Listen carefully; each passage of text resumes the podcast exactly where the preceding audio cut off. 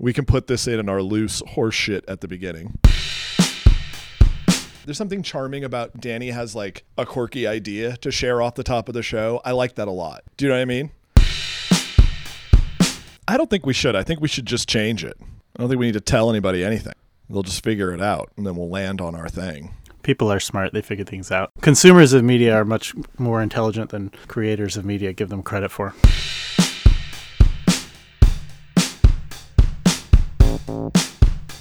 Hello, everybody. Welcome to Middlebrow Culture Warrior. I'm Pete. And I'm Danny. And like we like to do here in this house, we're going to start off with a little what's Danny been thinking about? Yeah, I've got something, um, and I hate to start the show off on kind of a ominous note, but I've got three statistics that I've gathered from various sources in my reading on contemporary topics, and here they are. I'd like to know what you think about these. In a survey of 20,000 Americans, 16%, Pete, 16% of Americans said that, quote, the government, media, and financial worlds are controlled by Satan worshipping pedophiles. My God, how That's what? how many? I know you said it twice. 16%. Sixteen? It can't be sixteen percent. 20,000 Americans were surveyed. 16% believe essentially this QAnon belief. That is bananas. But wait 30% of Americans, Pete, 3 out of 10, believe that Donald Trump was, quote, anointed by God to become president. Yeah, that I believe. And this last one is a little more damning of Gen Z than of anyone else, but the probably the scariest of the three. 20% of Americans aged 18 to 29 believe that the Holocaust is a myth. That's compared with only 8% for aged 30 to 44 and around 1% of those aged 45 to 64. That's dark, Danny. That is dark for a dark, cold January. So I did the math on that. Tell me if I'm right. The United States has roughly 330 million people. So you're 16% there at the top. Believe that we are being run by a government of nefarious pedophiles. That's over 5 million people. That's a lot of people. 5 million. That's bananas. That's kind of frightening. I, I also think that it's strange that, like, I, I don't know about you, but I, as a Gen Xer, I was taught all about the Holocaust. I saw Schindler's List, and I actually have been to Germany and I've been to Dachau, and uh, a bunch of my family was from Poland on my mother's side. And so there, there's great consternation over this. And I'll tell you, all the World War II stuff you read, there's all this, we got to document this so people believe this because it sounds crazy. It, they won't believe it if we don't take pictures of this, if we don't film it, if we don't write down all these records. And they took such care and it's going to fuck them anyway. And that is just crazy. They knew it and they still couldn't avoid it. Yeah, I think this is all YouTube stuff for the most part. The 30% of Americans that think Trump was anointed by God to become president, fine. That's an that's a sort of evangelical right-wing Christian thing, a belief that, you know, probably doesn't require YouTube to exist. But the other two, Probably not. It's probably always existed like that. And we just didn't realize our neighbors were that crazy. Exactly. But the other two, the government being controlled by Satan worshiping pedophiles and the Holocaust being a myth, I I think YouTube is probably 95% responsible for those two statistics. And, you know, the funny thing is, I let my kids watch YouTube all the time. I don't let them watch conspiracy theory stuff, but they watch they get their entertainment from YouTube and almost exclusively from YouTube. That's all they want. Hey, you got to take the sour with the sweet, man. If you want instantly curated, awesome, hilarious children's videos, you're also going to have to put up with Holocaust denying Nazi right wing fascist takeover of those things too. So you can't have, but you can't have one without the other. There it is. So, some scary statistics. We'd like to believe what MLK said about the arc of history trending towards justice, but, you know, in the YouTube era, that just might not be true. Should we get to the news? Let's do it. I'll start. Danny, are you afraid of flying? Not at all. Have you flown a lot? Do you consider yourself a well traveled flyer? Yeah, I mean, I've never hit like elite status uh, as a frequent flyer. I've never, I've never been that that person. But you're like a you've you've done international travel, you've done domestic travel by airplane many times, right? I am a seasoned traveler. And it never worries you. It never worries me. As a seasoned traveler, do you ever think, geez, it'd be scary to be on this plane if it crashed? Boy, I hope the pilots know what they're doing. I hope that Boeing has a bunch of good people putting rivets on this thing and the design worked. I'm sure that Alaskan Airlines would have checked in on this before that happening too, right? It never worries me. I am a I am a best case scenario thinker. Whenever there's an idea or some future event that I need to think about, it my mind always goes to the absolute best case scenario. That's the craziest thing I've ever heard. You and I are so different. Yeah, you know, my wife is the same way. She's a sort of worst case scenario thinker, but you know, even she doesn't worry about airplanes. Okay. I am also a seasoned international traveler. However, I did most of my international traveling when I was younger, and since then, once I I don't know, one day I woke up and was scared and I was just terrified of flying. I hate it. I don't like it. I've worked on it. I do fly. I don't push this on anybody else. I, I, I fly with my children and my family. I just hate it. And so this story where the Boeing 737 900 MAX mm-hmm. had mm-hmm. these bolts come off and it ripped this huge hole in the plane when it was in Portland and had to land, right? And then they grounded everything. And this is not the first time with this plane. This is like the fifth problem with this plane. And this is a relatively new plane, Really right? new. Yeah, it's highly new. So the 737 is basically like the workhorse of the American fleet of planes. Like Boeing has made that plane for so many years now. And so they developed a whole bunch of new models to to be like a little bit longer, longer, you know, higher higher efficiency for longer hauls. And as they've been adding it, it's been like every airline, like Southwest Airline famously is nothing but 737s, I think. And we live up here in the Pacific Northwest, so a lot of what we fly is Alaska Airlines, uh, and they fly all these 737s. So it's like these 737 Max 900s or whatever are like basically the top of the line for what Boeing's doing. And Boeing is now screwed. And that's what scares me. I get that somewhere, somehow, some bolts get put in incorrectly. I get somewhere somehow those things are not properly maintained or or Boeing didn't let you know about it and through like a freak occurrence of I don't know something had to happen this thing blows up. What's amazing is that everyone survived. The plane landed just fine. You know, it's like this this is this shows the safety of modern air travel, right? But at the mm-hmm. same time like then then the FAA grounded all those planes. Then Boeing started losing money to Airbus, right? Which is now touting its its like really high level of of like quality control over Boeing. And as a native Seattleite, I've always considered Boeing to be like the gold standard, but it really sounds like it hasn't been in a long time.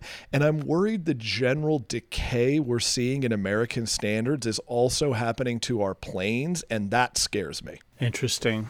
So you're worried that the kind of yeah, because we all see every day the signs of America's decay, right? Essentially, like infrastructure problems or just schools. I mean, everywhere you look, you're like, ah, man, the stuff we worked really hard to build from post-war is now giving way. We're going to have to rebuild, and we're like, not really. So you're thinking about literal decay. I was thinking more about our moral decay and Both. sort of slow decline into just craziness, like the statistics that I brought up at the top of the show. Yeah, it does it even that kind of matter that people at Boeing are care about this bolt anymore? I mean, you know, Alaskan Airlines, the CEO came out with this big sob story like, "Hey everybody, we did all the right things. We took these down. We did it before other people did." It's like, dude, the thing blew up. You cannot act like this is not somehow on your watch. you have to you have to you have to reassure customers and not say we are handing that to Boeing, who should be working on this and we fly Boeing and why wouldn't we? Like it's just crazy. Like I don't have any faith in Boeing. I don't have any more faith in Boeing than I have in Chevrolet or Tesla. Like it's all just garbage now, printed to make money. It feels like, and that scares me. Hmm. So your your take essentially is that airlines and probably other large scary things are being caught up in Amer- in the general decline of America's health. Yes, I think it's it. It. I'm not saying it is. It worries me that it is, and that's a new thing I have to be afraid of while flying. And here's the other thought I have about this: airline news like this kind of reminds me. I used to have this argument when I was in news about stories about smoking. So you'd have some story where they'd come out and say, actually, they've discovered there's 207 chemicals in smoking, and anyone who's ever smoked will will have this much percentage chance increase of life loss or something like that, right? So they put th- this kind of story happens a lot. And the question is always should you run that story because people who don't smoke don't really care and people who do smoke don't want to hear about it. They mm-hmm. know it's bad for me.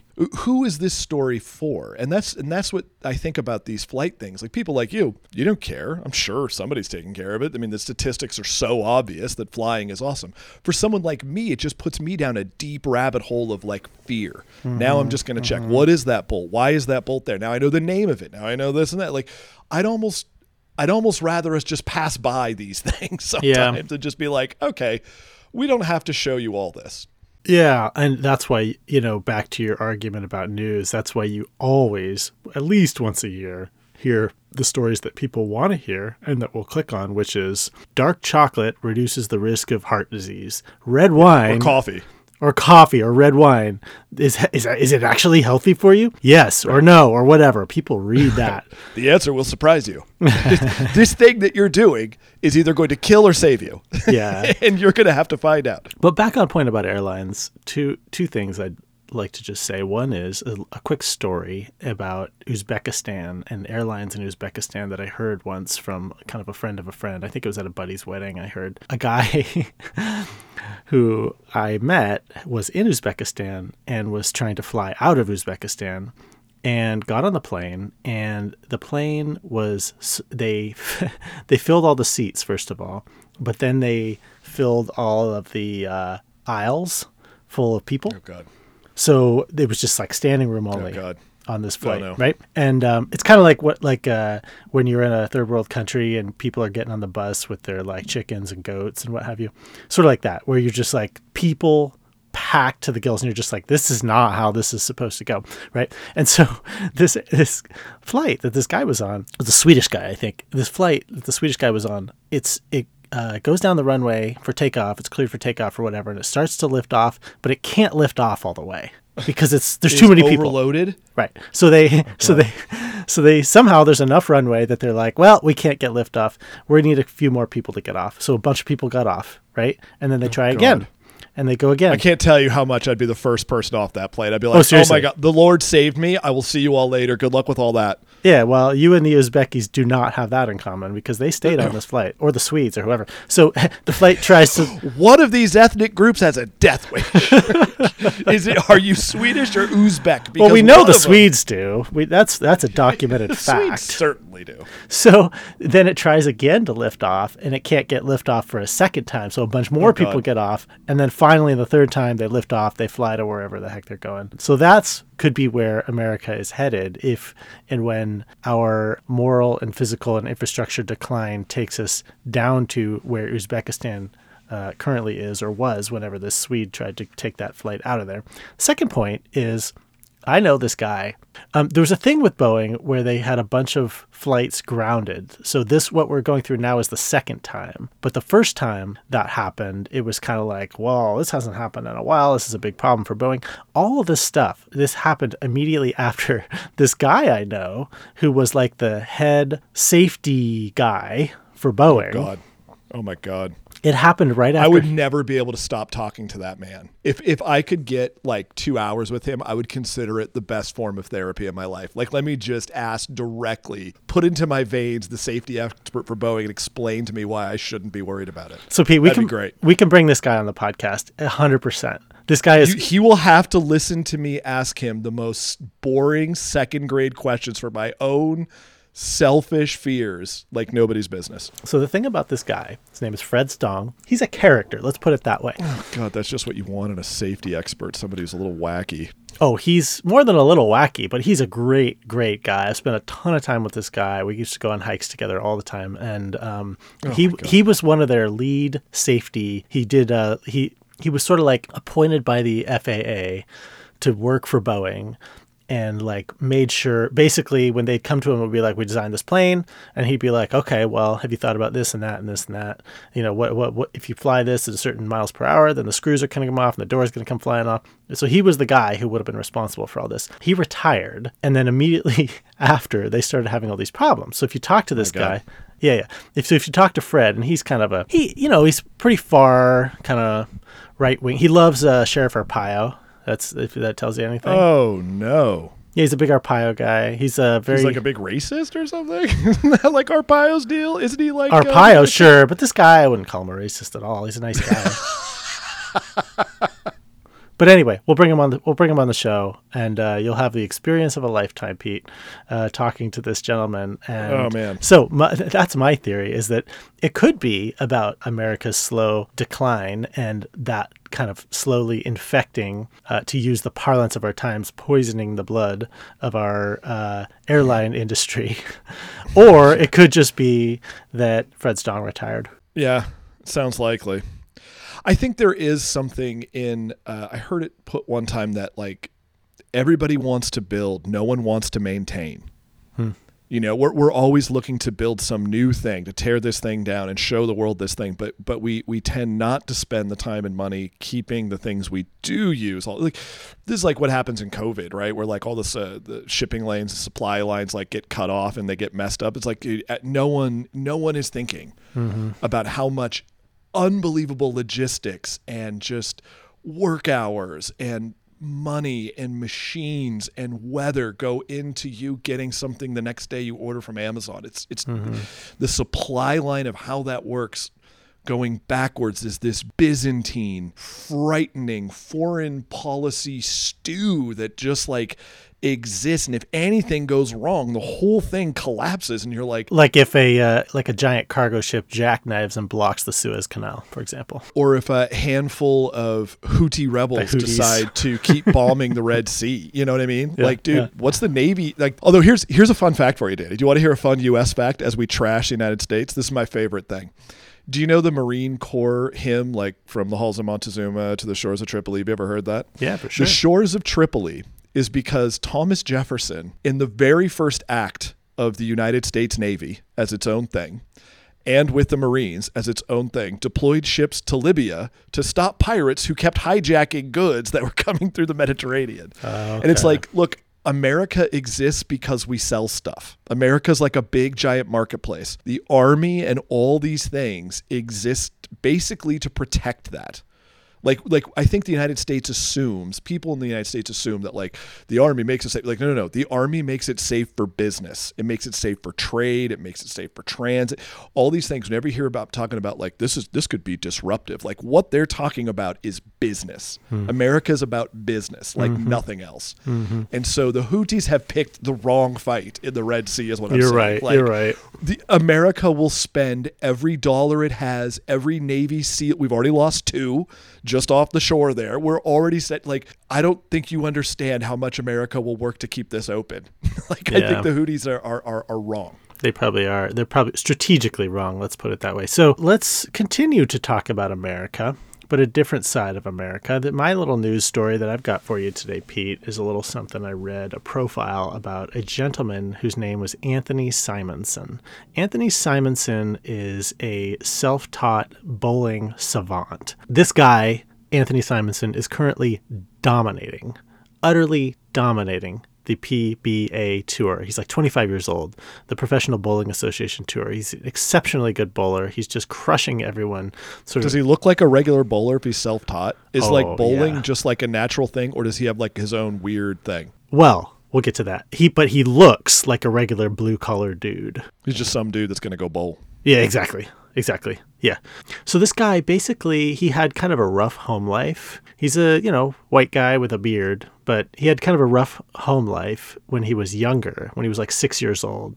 I want to see even like I don't remember the, all the specifics, but like three or four or five, six years old, little kid. Anyway, his home life was rough, but he had he liked to bowl, and so his family would kind of drop him off at the bowling alley, and all he would do was bowl, bowl, bowl, bowl, bowl all day long. And eventually, he started getting real good, and he was a two he's a two handed bowler, so he bowls with two hands, which I've never seen that even in like amateur That's see, that's what I'm saying. That's fucking crazy. Who bowls? He like does it like a granny shot. yeah, yeah, yeah, yeah. Like he looks like a kid pretending like getting ready to bowl. Like he puts it between his legs like a granny shot and bowls it. No, not like that. No, no, no. I think he takes he just holds it with two hands and chucks it, like sidearm or, or whatever. Weird. Yeah, Okay. he like his hands are to the side and he chucks the ball, but he gets all kinds of crazy spin on the ball and does all these moves and stuff. So anyway, he's this guy's spending like twelve to like fifteen hours a day at the bowling alley as like a a kid because it, it mm. kind of becomes his second home where he only Right. spends his time at the bowling alley because his you know mom's a drug addict or whatever i don't remember the specifics of his home life but it was real rough so he's in there and he's chucking the ball down the lane and eventually he starts like kind of you know hustling guys and challenging like older and better Sure. players and being right. like Love it. Yeah and so he just gets He's better a real and better rogue type. yeah he's and out there doing his thing. yeah, and he just he, through the course of his childhood, he plays he just bowls and bowls and bowls until eventually he's this really like ridiculously good bowler. And um, he's also like obsessed with equipment and like the quality of bowling lanes and bowling balls and you know all this stuff about bowling that if you think about it if you're a really good bowler that stuff's going to matter a lot. Because i went to the bowling alley the other day for a birthday party. I picked out a ball and it looked like it had been shot out of a cannon. Like there were so many scuffs and marks and stuff in this in this uh, ball. Yeah. and the lane i mean the lanes we think of them as like this you know glassy ice like perfectly smooth thing, but I'm sure there's scuffs and marks and stuff all over the lanes that make them for the connoisseur of bowling would make any given lane like basically garbage to bowl on. Right. So anyway, he's got this obsession with equipment and with the quality of the, you know, the hand dryers and the the balls and the lanes and like every aspect of of the bowling arena or the bowling alley he's like obsessed with. And he's a total hothead. Like he loses his mind. He like he freaks he freaks out. Like a Pete Rose type out there, just like bowling like Pete Rose, just like head first, like just throwing the ball, yelling at managers, making sure that the lanes are good. He's like it. he's like McEnroe. He just loses his mind when things go wrong. But he's at age 25. He's I think he's and I don't have all the stats and stuff in front of me, but he's won like the last five, I gotta check this out. the like the last five PBA titles. Like he's just destroying professional bowling. Oh, that's awesome. and he's got all these weird throws and all these different ways that like nobody's ever seen and does all this crazy stuff it's just crushing everybody and Yeah. um, i don't have much of a take on this other than that i would love to watch this guy bowl i would watch i would pay probably like i don't know 20 bucks for like a season pass to the you know PBA yearly subscription like I you know I bought MLS season pass this year. I would pay that for bowling. Do they have um, that for the PBA? I doubt must. it. I doubt it. They're just playing in like it's on E regular ESPN, bowling the Ocho or whatever. Yeah, it's it's super lo-fi, but the PBA knows that they've got this product, and I think they've got a dude. They've got like a Happy Gilmore of bowling over here. Like It okay, is. That's what it is. Except except it's not because because Happy Gilmore is the outsider and this guy's perfectly inside of bowling. Like the Happy Gilmore of bowling would be some sort of prepped out weirdo. that, that's like the analogy's not iconoclastic. no, the analogy is not perfect, but it, it's also very good. The analogy, It's more like bowling has its Tiger Woods. That's what it is, right? Yeah. Somebody who is going to revive the sport, just be an absolute electrifying person to watch who does stuff that you didn't think was possible with it and takes a real big hand into looking at the courses.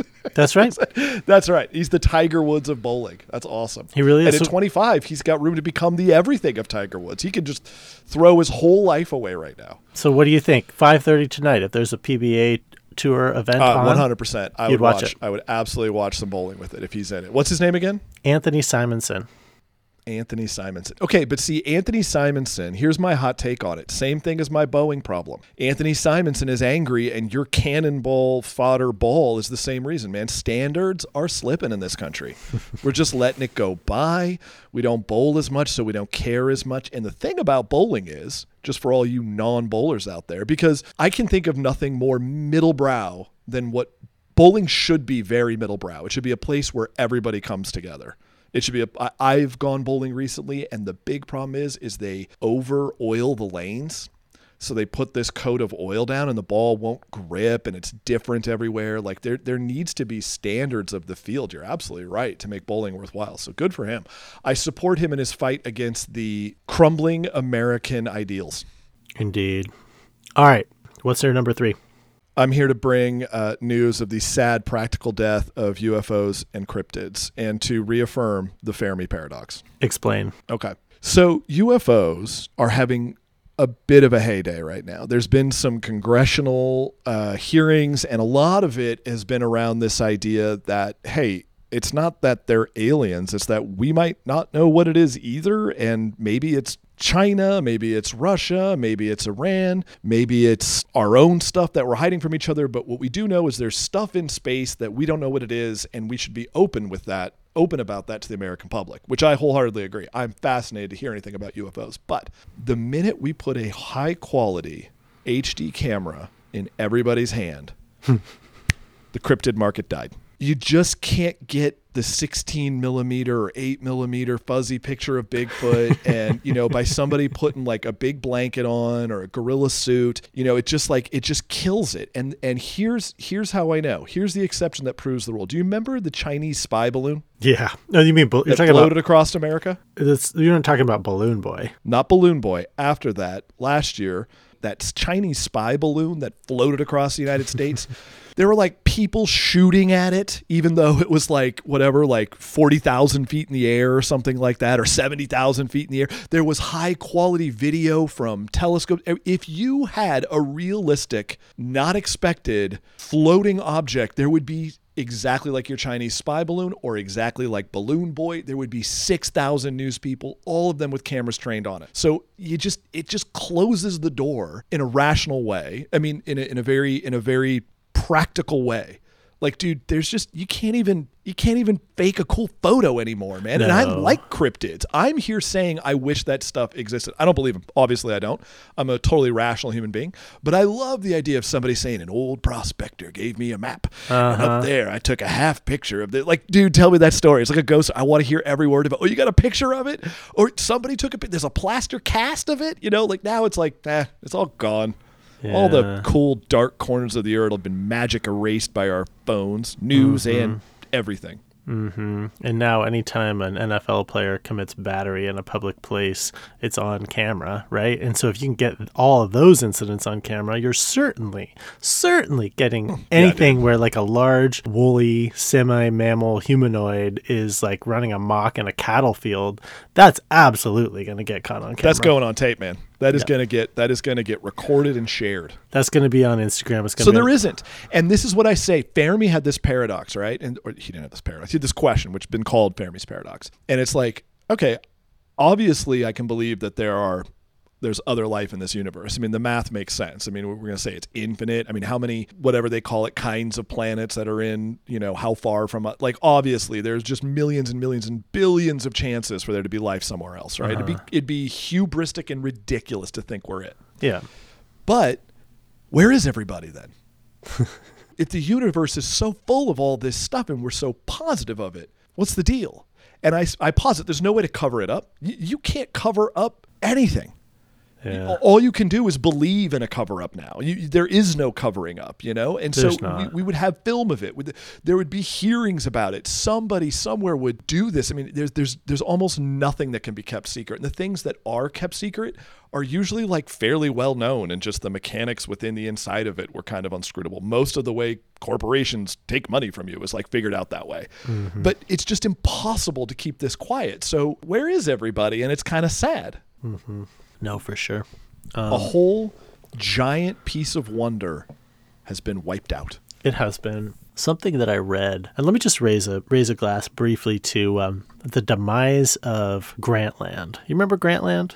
Sports something? Semi sports. It was like Bill Simmons' um, ode to long Bill form Simmons, journalism. that's right, like an ESPN uh, personality. Yeah, so he got this thing, but but it was all about. I mean, it was sports was kind of their bread and butter, but they did all kinds of things. So the idea was just long form journalism. And I read something on Grantland once, which some disruptive millennial thought leader had a really interesting format where he would do like a bracket for the year, and he would like put everything that happened in that year every possible cultural phenomenon into a bracket and he'd just run them through until he got a winner for the year. And the winner for the year that I read was footage. Footage? Yeah, and it was the year that Ray Rice decked his girlfriend in an elevator or whatever. Like all these things happen where like everything now is captured in footage. Like so like January 6th, which I you know, our news environment is still so saturated with January 6th stuff. There's footage of January 6th. It's all clear what happened. Like there's footage of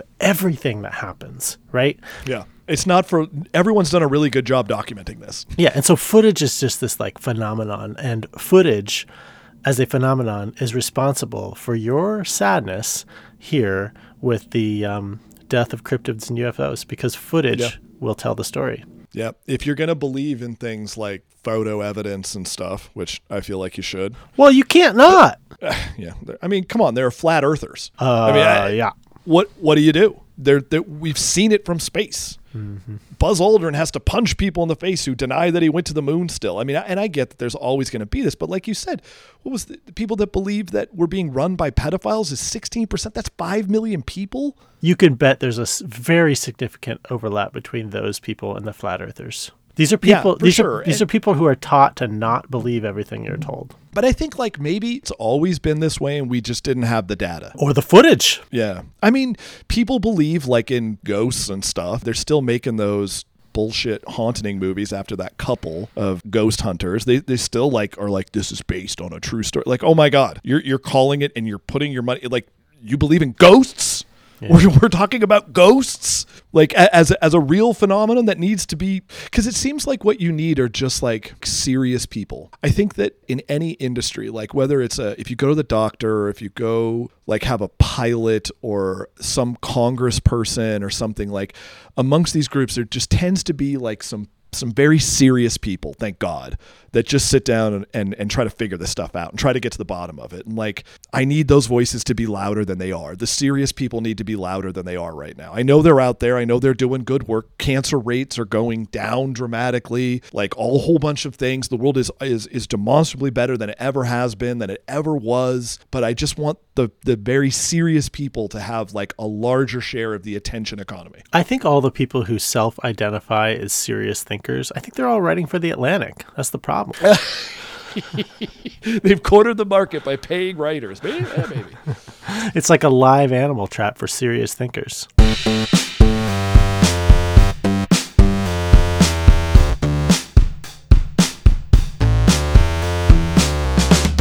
So I got a couple more uh, topics to cover along the lines of what we've been talking about. the slow de- degradation of our society. That's kind of our theme today. It Each is. week we treat a theme. This week's theme: society's falling apart. Yeah. So the first one is this is interesting, and this is a theory, and we don't want to go too deep into politics on this podcast. However, this is a theory about why Joe Biden is as unpopular as he is, because obviously, demonstrably, the economy is booming. Yeah, seems good. It is going nuts despite everyone's expectations of a downfall and a recession, etc. It is absolutely booming. And inflation, whatever, fuck it. I'm not really a big enough participator in the economy to understand, except I read that it is. It is Like I, I don't I don't have a portfolio or like I don't know, but it seems to me like things are going good, right? Employment's down. Unemployment is way down, which should drive down, which should drive inflation inflation way up. But inflation inflation is starting to cool, and the stock market is through the roof. Um, everything, all economic indicators are just going bananas. GDP growth is like 2.5 to 2.9 percent on the year, which in a year that people everyone anticipated be, would be recession year. Uh, but Yeah. anyway, not to get hung good. up on the details. But why is Joe Biden so unpopular among all this stuff? Well, first theory is he's old, right? And when you hear is. this is sort of a when you hear um, hooves, it's probably going to be horses and not zebras, right? So that's probably the correct answer is that he's old. And I also think with him being old is not just he's he's old, but you're constantly reminded that he's old because Joe Biden has been in public life for a long time. You Yep. rem- you'll see a photo of President Obama and it'll be Vice President Biden, and you'll see him today, and you'll be like, God dang it, he's old. You know, it's like how gas prices have actually gone up slower than most other prices over the years, but because it's a giant big billboard on the side that says per gallon 342 or 448 or whatever it is you like you're just you're hyper aware of it so i think not only is biden old but he's old in a way that we're hyper aware of he's on every i mean he's constantly being watched for it you can see him all over the place and we have a baseline from when he wasn't Right. But Trump's old too, right? God made him. No one cares. That's These- true. The people that love Trump think he was like God's deliverance upon us. These are Yeah, not people indeed. you can. And that's not a 30% of Republicans. That's 30% of Americans believe he was anointed by God to be president. So let's leave Trump out of it for the time being. I have a, a theory about why Joe Biden is so unpopular. And it has to do with an article I read in, of all places, The Atlantic, Yeah, yeah. About how there's this collapsing distinction between news and entertainment, and our entertainment is becoming more and more news like. There's all these semi true stories like The Crown and other series and limited series about events that happen in daily life that are like sort of loosely based on what's true, but they take some creative license, you know? And so we get these stories that everyone kind of takes as true that are like news or like the um, Elizabeth Holmes, the Theranos stuff. She's got multiple limited series based on her that are like, okay, this is news, but it's also entertainment, right? And so our entertainment is becoming like news. At the same time, our news is becoming much more like entertainment. And we can't blame the right and Crossfire for this exclusively. We also have to lay the blame at the feet of people like like Keith Olbermann, who turned news into entertainment and who create news as a way. Who, who John wa- Stewart, Jon Stewart, um, what's his name? Oliver, John Oliver. Is it John? Colbert, all those Colbert. guys. John Oliver, All these guys. satirists who tell news. That's right. So our entertainment becomes news and our news becomes entertainment. And there's this sort of convergence, right? And sitting at the center of news as entertainment is Donald J. Trump. And way, way, way on the outside of this paradigm is Joe Biden. Joe Biden is a president who needs his presidency to be narrated by Walter Cronkite and there or David Muir or one of these guys But there isn't. But there are none. There's David Muir, and that's it. Like no one else is presenting like objective news these days. It just doesn't exist. And so he's not an entertainment as news and news as entertainment president. And so he's getting his ass kicked because he's not able to provide these like fun sort of soundbite, like goof off, like whatever, capture the the news cycle and then like move on to the next news cycle. He can't provide this Which this. is funny because Obama did. Like Obama was one of those. You'd see Obama and it'd be like he's still putting out like, "Hey, people are really interested in what books I'm reading. Maybe you'd like to be. Here's my annual book, or here's my annual songs that I listen to." And then then he's having parties with Bruce Springsteen and a story, a series of stories. Like Obama just totally bought into fancy entertainer people is like how you build a legacy, and he loves them, and he does nothing but hang out with them. And he was good on the news in that. If you look back at Obama, most of the stuff you'll remember are those kinds of moments he captured that Biden did not. Biden's like Harry Truman out there. You also remember, like, speaking of news as entertainment, remember when Obama caught that fly between his fingertips? Oh my God. Could you not stop seeing that for like a year of him in that interview? Just acted like Obi Wan.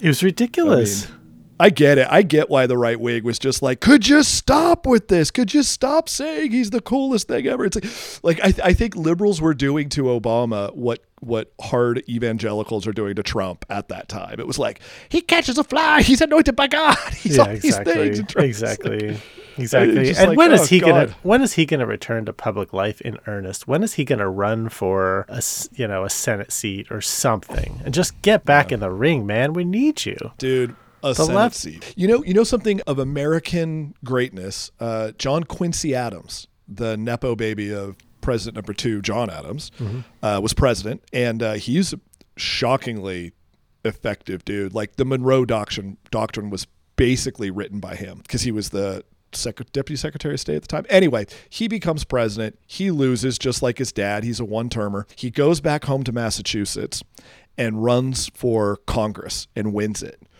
and has a seat back where his like his big issue was abolition like abolitionists like trying to end slavery right? Like a good old fashioned yankee. Super proud of him. And he said that like his election to congress was the most satisfying because he said to be like elected by the people in your community to be given like that sort of trust means more than any sort of national office. And he like took it there. I'm like yeah, man, why doesn't I mean I think maybe if Obama decided to run for Congress, I mean maybe from a practical point of like security and stuff, you just can't do it anymore. No, dude. But if you- like, dude, that's just cool shit, man. Yeah, go serve. Do it. If Stop you're- having parties on Martha's Vineyard. Come in here and get in the fight. That's it. If I'm Obama, I'm moving to like Kentucky or like West Virginia, and I'm gonna win the fucking. He's from Illinois. There are parts of Illinois he could really represent. oh, sure, but he could also move to some sort of purple state, and yeah, sure. I'm gonna move to Ohio. there you go, Just, and just win in Ohio, just win and then just become like Speaker of the House and just roll for a while. or or majority leader of the Senate, and just just take flip take a purple seat and make it blue. And I mean, why? Yeah, I wonder why not. I don't think that's ever been done in the modern era. I mean, we say why not, but neither you nor I, both of whom were quite good in our professions in our day, are working right now. Right, and that's probably right, the answer. right. That's probably the That's reason. probably right on. I don't know. Be I don't know if being a congressperson is work though. I think the work is just in getting elected. I think if you're Obama or somebody like that that can guarantee a seat, I think it's pretty chill job. Probably so. Probably You know, so. meetings, having people vote for you. You have to. I guess you have to fly back and occasionally talk to your constituents. But none of my elected representatives have ever hosted a forum that I'm aware of. We have Senator Patty Murray. She just comes back and picks up a check from Microsoft and salutes and then walks back. She doesn't have to. What's she gonna do? Buys a new pair of tennis shoes and like she's good for the next, you know, six years.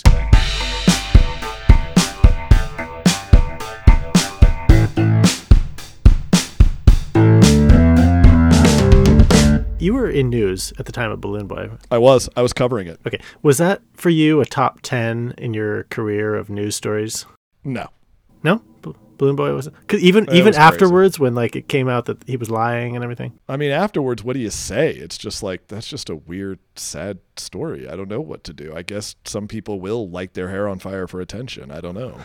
like, there's nothing more to say about So it, So Balloon Boy wasn't top 10 right? for Like, you. just like here, here are these people. They pulled a hoax on everybody. It probably won't happen again, right? like, like, you know. you didn't get to cover the Titan submersible. No, that's a fascinating story. Oh my god, like our Boeing story. Just just trying to imagine being in that thing. What did they experience? What was it like down at the bottom of the ocean and just oh my god.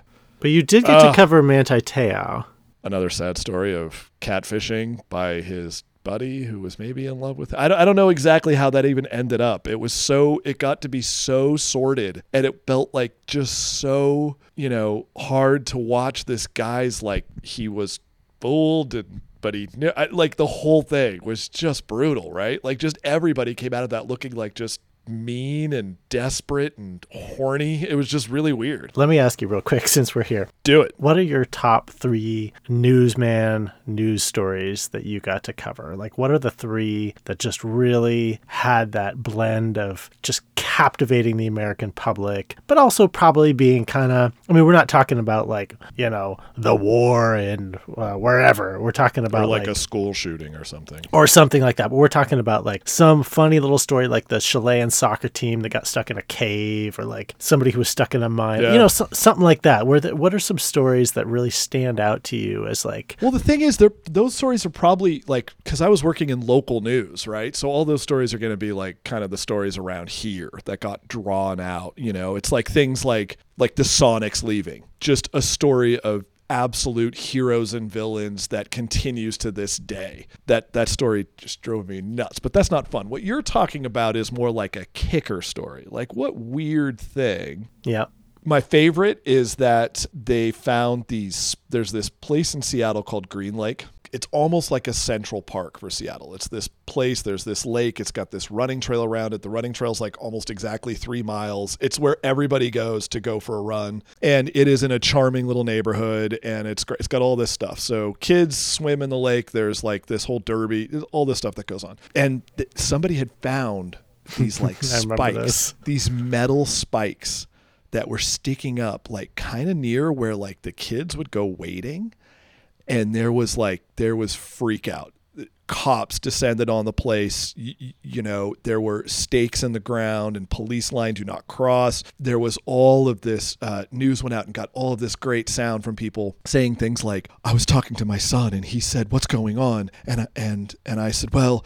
they're just worried if it's safe." And he said, "Mommy, does somebody want to hurt the children?" You know, it was like this kind of like it was so overwrought. There was like a helicopter flying above Green Lake. People were looking through security camera footage. They were pulling regulars who walked out of Green Lake out and asking them questions about what they saw and when, right up until they realized it was a City of Seattle Department of Ecology test that they had done, and like the Oh, plastic pieces had dissolved, and all that was left were like the little stands that were metal, and they just forgot about them and hadn't come to get it. Like it's just like the dramatic, like oh my God, Seattle is being perpetrated by a Batman style villain who, in the dark of night. Planted rusty spikes in the hope of toddlers falling and dying. Like it's just And you were presumably you were covering it as such at the beginning, right? I don't remember. Probably. I'm probably contributed to that. Like, what? I don't know what that is. But generally, like in news, there's just a really big groupthink. Somebody kind of comes up with the theory, and then everybody starts quoting it, and then they start quoting each other. And it just kind of creates that way. And this was true before the internet, too. I mean, news has always done this. Like, reports say, like, I don't want to tell you all the backstory of all the innuendo and rumor that went into this and the six court cases that said this. So I'm just going to say, reports say you know and then and then mm-hmm, out with it. Mm-hmm. it's just it's the ultimate in just like denying credibility. I'm certain i've been a part of it many many many times but that one just cracked me up. It's the city's own shit. It- you know like some parks department person was like i should just take a look at this map you know and then like yeah there it is See if there's a test station there to test the uh, sewage that the city of Seattle ejects into all of its water bodies on a regular basis. But I thought you were going to go with the, the time where they found a skate park on that island in Green Oh Lake. Oh God, that was good too. And they got all mad and had to destroy it, and they charged them with crimes because it's a wetland. Which like- is, is obviously true from an ecological standpoint, but come Dude, on, it's in the middle of a it's in the middle of a city. Like like Yeah, it's like okay. So two for context, yards from that protected wetland is nothing but steel Amazon homes. Yeah, yeah. So it's this tiny little, it's this tiny little island in the middle of Green Like Not even, it's it's hard to even say from, if you're standing on the shore, hard to even tell if it's an actual island. Yeah, and it's some mar- kids, it's not even an island all the time. Yeah, right? Like sometimes so- the water level goes up and it disappears. so some enterprising and frankly awesome like teens Frankly, awesome teens, got out there somehow on boats or whatever, and they built a skate park in this little island, which is pretty cool. But then they, you know, they threw the book at them and they they brought the hammer down, and these kids had to answer for their crimes. Yep, and uh, a lot of very granola Seattle was really angry at these kids. Yeah. Any other national or local stories that jump off the page at you? Was like, oh, I remember covering that. Oh my god, I spent this is this is the story that I tell people though, but I spent an entire summer. I got to go back and remember what the year is, but it's like oh four maybe.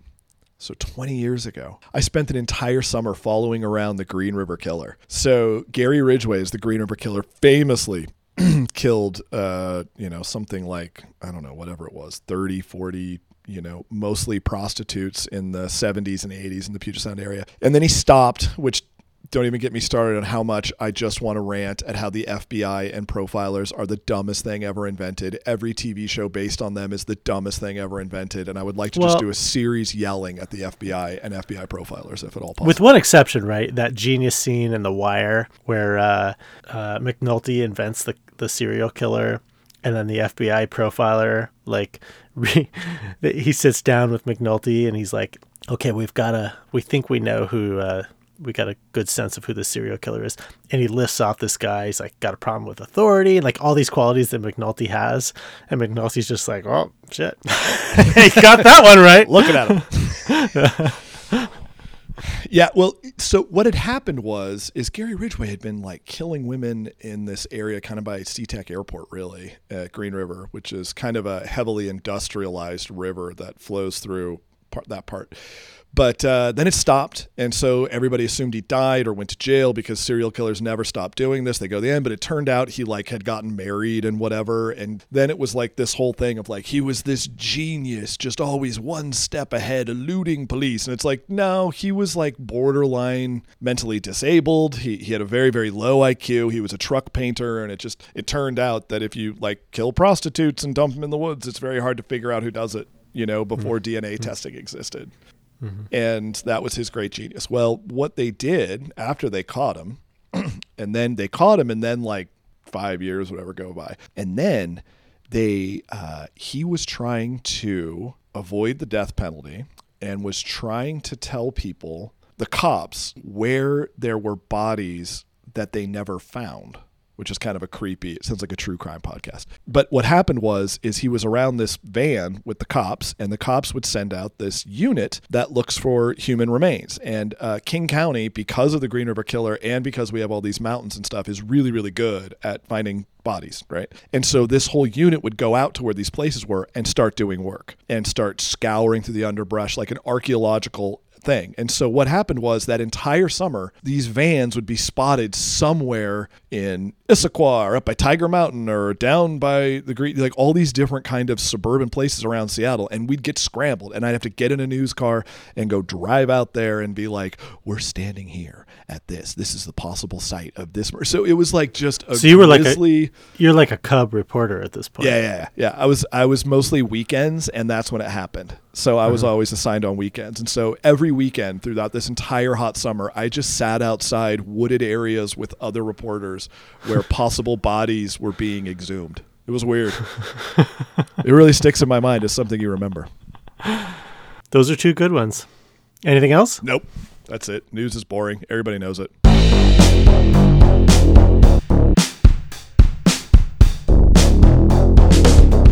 Thanks for listening to the Middle Brow Multiverse. If you'd like to join our army of subscribers, you can do so at patreon.com slash middlebrowmultiverse. There's a free option or a paid option that gives you access to bonus episodes that you might enjoy.